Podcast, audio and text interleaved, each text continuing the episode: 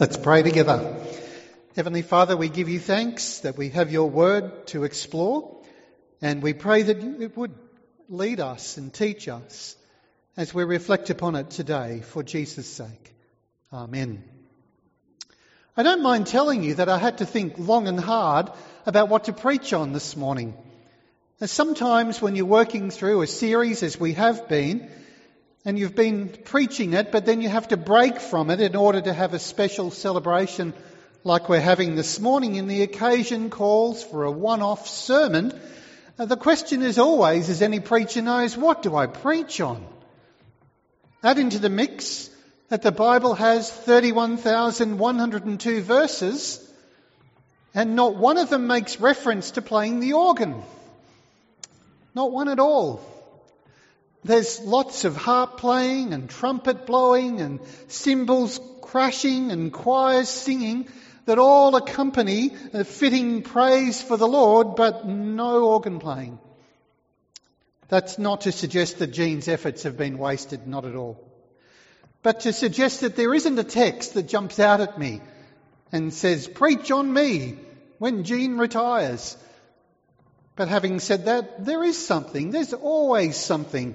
Scriptures cover all of life's experiences and all of life's emotions, from birth through to death and everything in between. And so there is always something, and that something comes to us in the form of the parable that Jesus told. Jesus told 55 of them. Did you know that many? And this one has a message that's not at all, all hard to understand, though doing what the parable says will be a whole lot harder and is something that applies not just to Jean, but to all of us.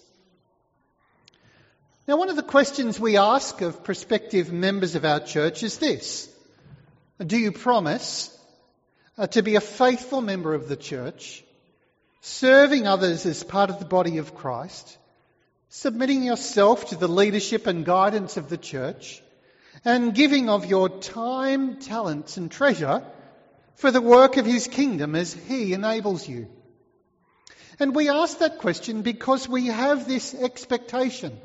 Then it comes from, to us from the scriptures that all who profess Christ and all who join his church all contribute something to the whole. When we looked at 1 Corinthians 12 some months ago, we came across the concept of the church being like a body and that each part of us, each one of us, form an aspect of that body. And so whether you're an arm or a leg or an ear or a toe or in Jean's case, a set of hands, you contribute something to help the body function and grow. Every one of us have that part in the body. Everyone has a part to play.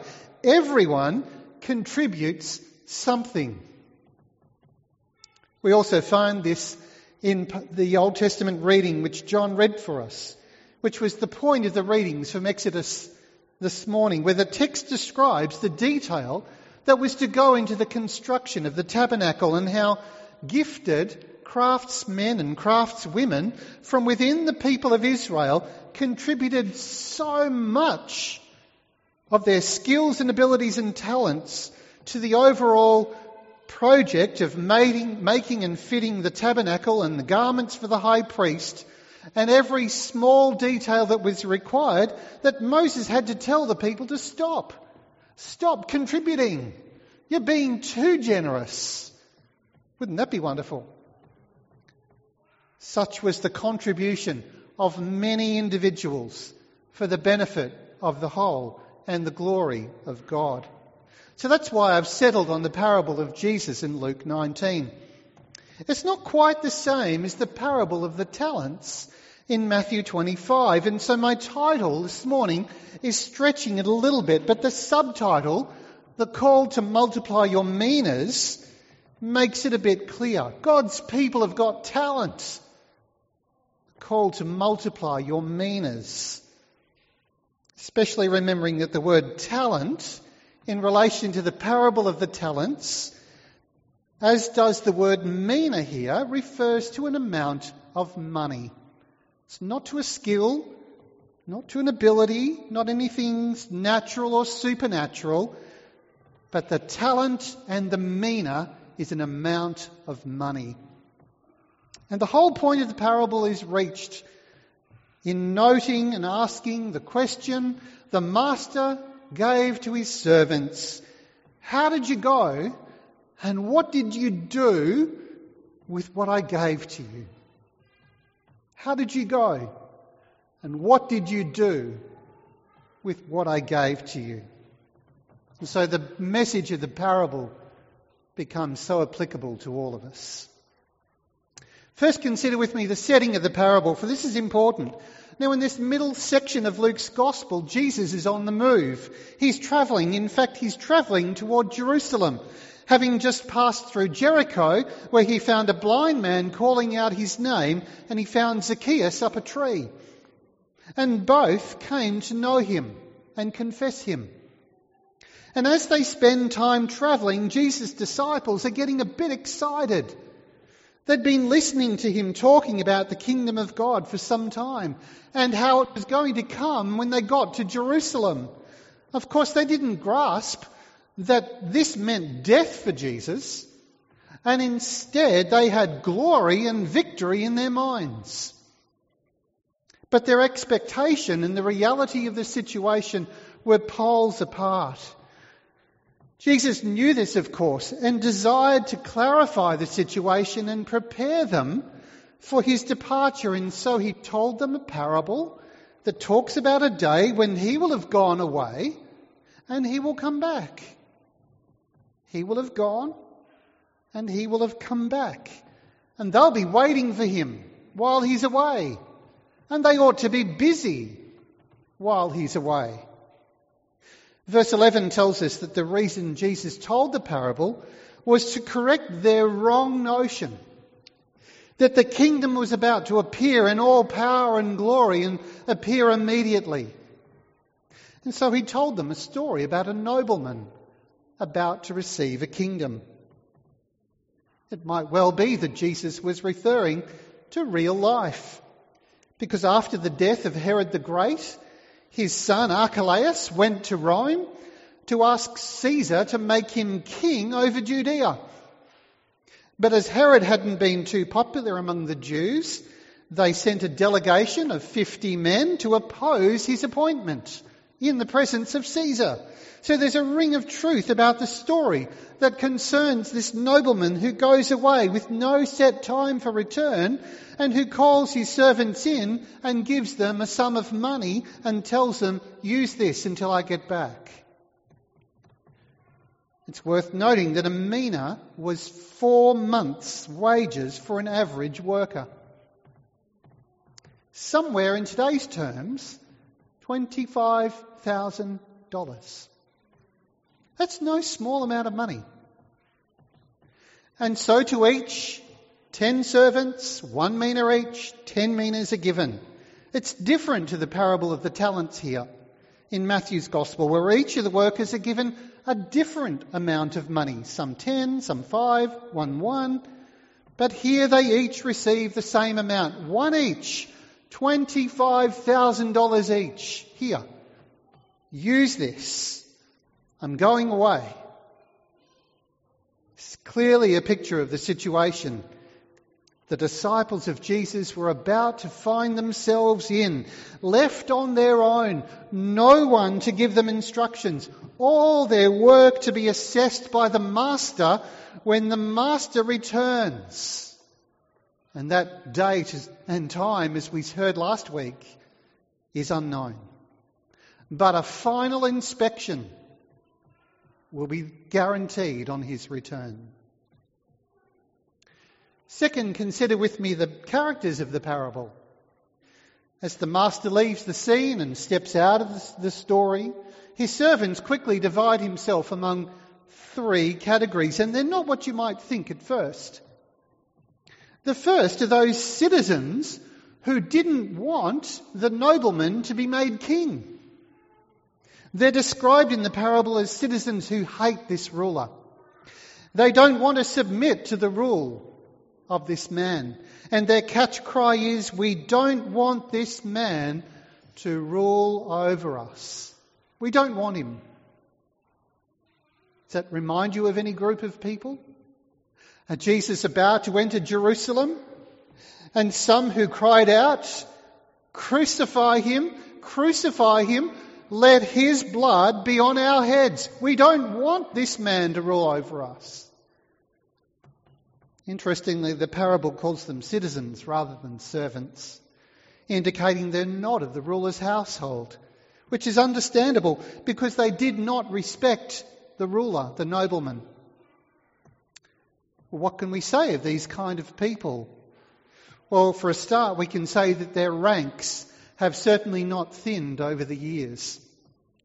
As believers, we still know their voices crying out, wanting to rid the world of this terrible thing called Christianity and this terrible book called the Bible, which teaches people to love each other and that all are equally important and all bear the image of God. And life is more than clothes or money or pleasure. And these things can be enemies when they turn us away from the one who is the rightful ruler of all. The second group are represented by the one servant who did nothing with what he'd been given. He's described as wicked for merely taking the money, $25,000, and wrapping it in his handkerchief. Must have been a big handkerchief. What was it that stopped him from doing anything with the money he'd received? It's fear. The servant says to the master, I was afraid of you because you're a harsh man. You take what you do not deposit and you reap what you do not sow. See, this servant is afraid to take risks in case he gets into trouble or in case he makes a bad choice or in case he gets on the wrong side of his master. It's a common problem as well today. There are always those who retreat into the known and the safe in fear of getting things wrong, who have the attitude to keep out of trouble, do nothing, say nothing. Sadly, servants like these miss out on the opportunities that come to promote the kingdom of God. They might be afraid, but on the other hand, they're not afraid enough. That is, they're not afraid enough of the anger of the master to make sure they do some small thing at least with what he's given them. As the master said, at very least you could have put it in the bank. In those days, they had interest. Remember that? Used to get interest from the bank. The third group are the servants who put what they were given to use. Their response to the task is different to the others and the interesting thing is that they did well without actually being told how to do it or what to do with the money. All they're told is do business with this. That reminds us if we are to be counted in this group, we'll have to do something with what we've been given. Something that will be able to show the Master when he comes back. Burying it in the sand is not going to work, nor will simply refusing to act. But faithfulness is clearly encouraged and clearly rewarded, as we will see in the third point, the conclusions to the parable. And note that there were rewards given to each of the three categories of people. For the first group, the rebels, their reward, or in this case their punishment, was death. It's clearly there in the text of verse 27. And if you're uncomfortable with the ending of the parable, you ought to be. It may sound far too harsh for our modern system of fairness, but put yourself in the place of this master. He's just returned to set up a kingdom that under his rule will be just and good, in which people will be united in his employ. But here are these rebels over to the right who don't want him to rule over them. What happens if he ignores these rebels? They'll be like a festering sore. They'll disturb the life of his realm. In terms of God's kingdom, God does the same thing. If he lets those who oppose him into his final kingdom and its glorious, wonderful state in which it's going to be, then his kingdom will be no different to this one, will it? There'll be rebels. It'll end up as much as a mess as this world has been. There will be sin. And that's why the only solution for this king and for our God is to create a place that's going to be sin free. And the only way to get in is to be sin free, to have your sin dealt with by Christ. Others won't be in the kingdom. Consider the unfaithful, the unfaithful servants and their reward, which was loss. What was given to them was taken away. Use it, you know the rest, or lose it. But we're not told anything else. Perhaps they're the ones that scriptures speak of who enter the kingdom, but only by the skin of their teeth, with their word, works burned up and their reward very small indeed. And then there's the trustworthy servants. And their reward is for all of us to see, and it's commendation. One which clearly illustrates the two sides of the one coin. One side says clearly that good works will never get us into heaven. Only God's grace can do that. Only with dealing with our sin problem through Christ. But the other side is that we won't get to heaven without good works. Therefore, those who did well with what they were given were rewarded. The one who had made ten times with what he'd been given, he was given ten cities to manage. The one who'd made five times was given five times the amount of cities to manage. Notice that there's no criticism here. Being given five cities rather than ten isn't a punishment. Rather, it's a recognition of the different ways in which we work. Some produce a harvest of this size, some produce a harvest a little bit smaller. But whatever our ability may be, God has a reward plan for those who serve Him faithfully. And that's the point of the parable, isn't it? that God wants our devotion. God wants us to serve His kingdom in all that we do, in every department of relationships, of marriage, of family living, of study and work, in public and private life. It's clear from the parable that God wants to, us to devote all we have to Him, keeping nothing back. Everything that He's given us is to be at His disposal. The story is told that there were two boys telling each other how they would always be the best of mates. The first boy said, If you had a million dollars, you'd give me half, wouldn't you? Yeah, of course I would. You know I would do that. You're my best mate in the world, said the second boy. Well, what if you, about, if you had a thousand dollars? You'd give me half, wouldn't you? Yeah, of course I would. Yeah, I would. Yeah.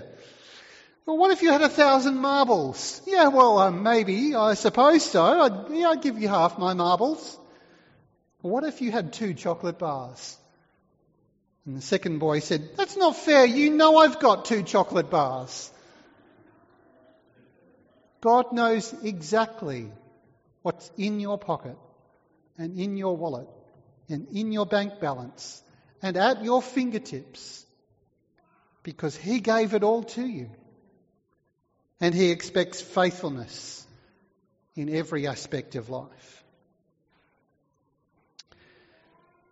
So the parable applies to us all, and it does in these two ways.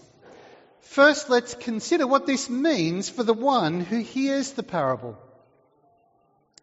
Jesus told the parable primarily for the benefit of the disciples. Remember, they'd been expecting glory and fanfare. Jesus told them, expect labour and responsibility and careful stewardship. Not hard to connect the dots and relate that to us, is it?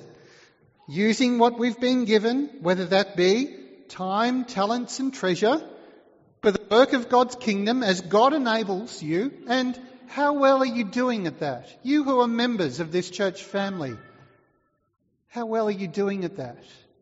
Using time, talents, and treasure The scriptures tell us of a whole host of blessings we've received from our Master that he will one day call us to give an account for, ranging from how well we did using our wealth for the cause of the kingdom, or the spread of the gospel, or loving the poor, or loving the unlovely, to not being weary in doing good, to building up others in the body of Christ. In all these ways, as 1 Peter 4 reminds us, as each has given, received a gift, use it to serve one another as good stewards of God's varied grace. These are the thoughts of things I think that Jesus is referring to when he talks about good servants using their resources well, which includes money but a whole lot more that we are given to use for God's profit, not ours. The Master's gone away. We've looked at that in 1 Thessalonians. The Master's returning. We've looked at that too.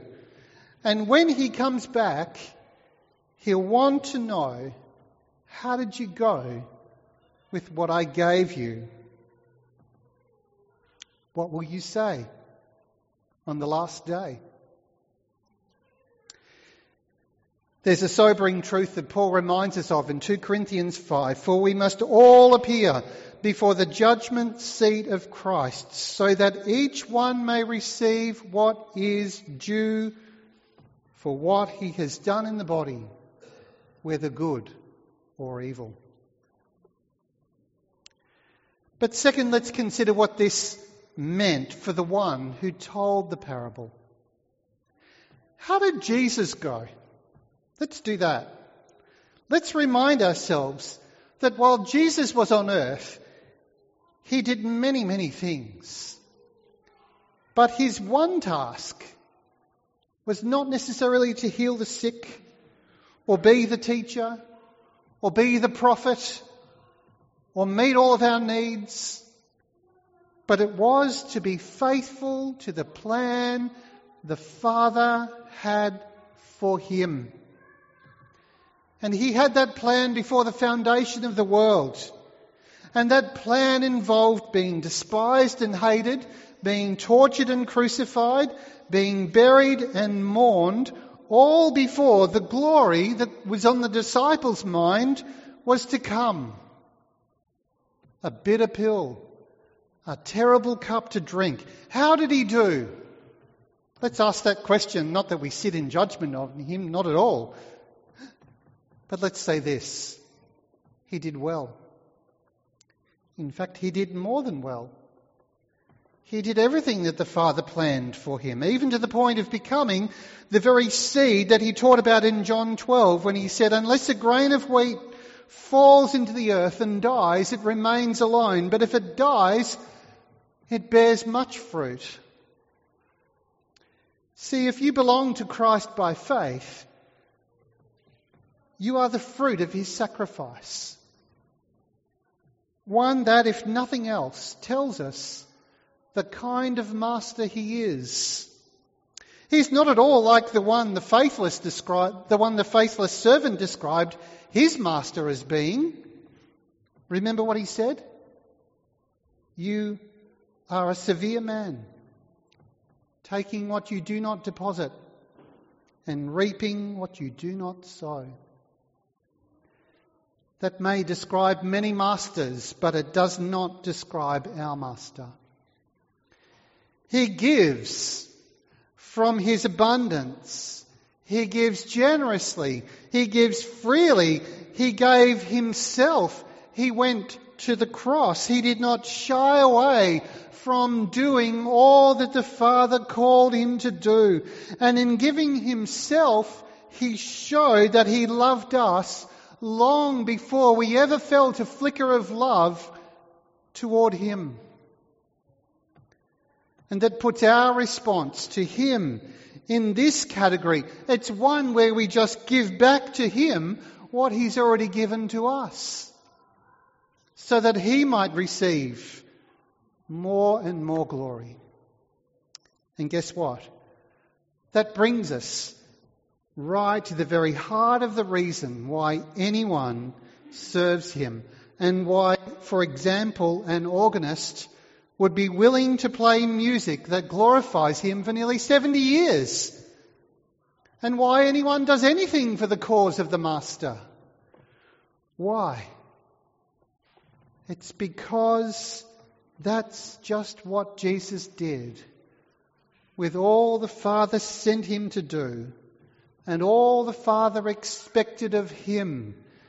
And it's what he expects now of his disciples to do it for the cause of the Master because he's a gracious and a kind Master. Let's not get that wrong. This morning, is that what you aim to do? To offer all to Him, that you might hear also those words Well done, good and faithful servant. Let's pray so. Let's pray together. Heavenly Father, we rejoice that we have such a master as this. Not one who is stingy, not one who is evil, but one who is good and generous and kind and faithful, and who calls his servants to be like him in that respect. Good, generous, kind, and faithful. As we thank you for all that Jean has done for us and for you, we thank you for all that others have done for us and for you. Things behind the scenes as well as before our eyes. Things enabling us to worship and things just enabling the doors to keep open. Thank you that nothing goes unrewarded in the kingdom of God. Even a drink of water given in the name of Christ is not going to lose its reward. Please help us as we consider the Master's return. What shall he say? What will he find? What will we say when we stand before him? Help us to use it well what you have given us, that we might glorify you even more. Bless your word to us today. Through Jesus we pray. Amen.